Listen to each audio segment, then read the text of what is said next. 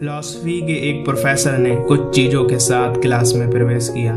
जब क्लास शुरू हुई तो उन्होंने एक बड़ा सा खाली शीशे का जार लिया और उसमें पत्थर के बड़े बड़े टुकड़े भरने लगे। फिर उन्होंने स्टूडेंट से पूछा कि क्या जार भर गया है? और सभी स्टूडेंट ने कहा हाँ। तब प्रोफेसर ने छोटे छोटे कंकड़ों से भरा एक बॉक्स लिया और उन्हें जार में भरने लगे। जार को थोड़ा हिलाने पर यह कंकड़ पत्थरों के बीच सेटल हो गए। एक बार फिर उन्होंने छात्रों से पूछा कि क्या जार भर गया है, और सभी ने हाँ में उत्तर दिया। तभी प्रोफेसर ने एक सैंड बॉक्स निकाला, और उसमें भरी रेत को जार में डालने लगे। रेत ने बची खुची जगह भी भर दी। एक बार फिर उन्होंने पूछा कि क्या जार भर गया है, और सभी ने एक साथ उत्तर दिया हाँ।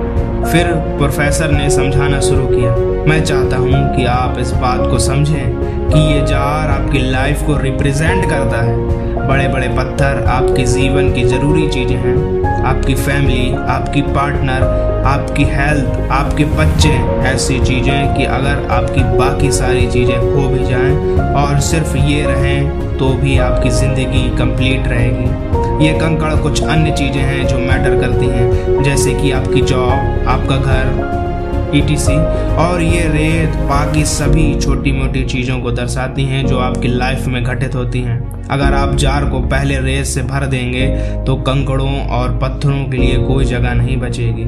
यही आपकी लाइफ के साथ होता है। अगर आप अपना सारा समय और ऊर्जा छोटी छोटी चीज़ों में लगा देंगे तो आपके पास कभी उन चीज़ों के लिए टाइम नहीं होगा। जो आपके लिए इंपॉर्टेंट है, उन चीज़ों पर ध्यान दीजिए, जो आपकी हैप्पीनेस के लिए ज़रूरी है। जीवन में खुश रहना बहुत ज़रूरी है। बच्चों के साथ खेलिए, अपने पार्टनर के साथ डांस कीजिए, काम पर जाने के लिए, घर साफ़ करने के लिए पार्टी देने के लिए हमेशा वक्त होगा।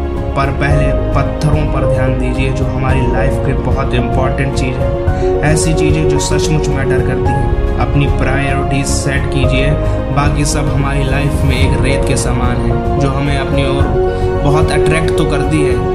मन तो करता है उनको किया जाए, लेकिन वो सिर्फ़ और सिर्फ़ एक रेत है। अगर हम उस रेत से अपने बॉक्स को भर लेते हैं, अपने लाइफ के बॉक्स को भर लेते हैं। तो हमारी ज़िंदगी में जो बाकी चीज़ें हैं, जिनसे हमें हैप्पी मिलेगी हैप्पीनेस मिलेगा, वो चीज़ नहीं हो पाएगी।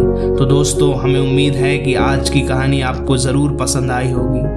अगर आपको ये कहानियाँ पसंद आ रही हैं तो दिल का पॉडकास्ट चैनल को ज़रूर सब्सक्राइब करें और इसे अपने दोस्तों के साथ ज़रूर शेयर करें। मिलते हैं एक और नई कहानी के साथ। धन्यवाद।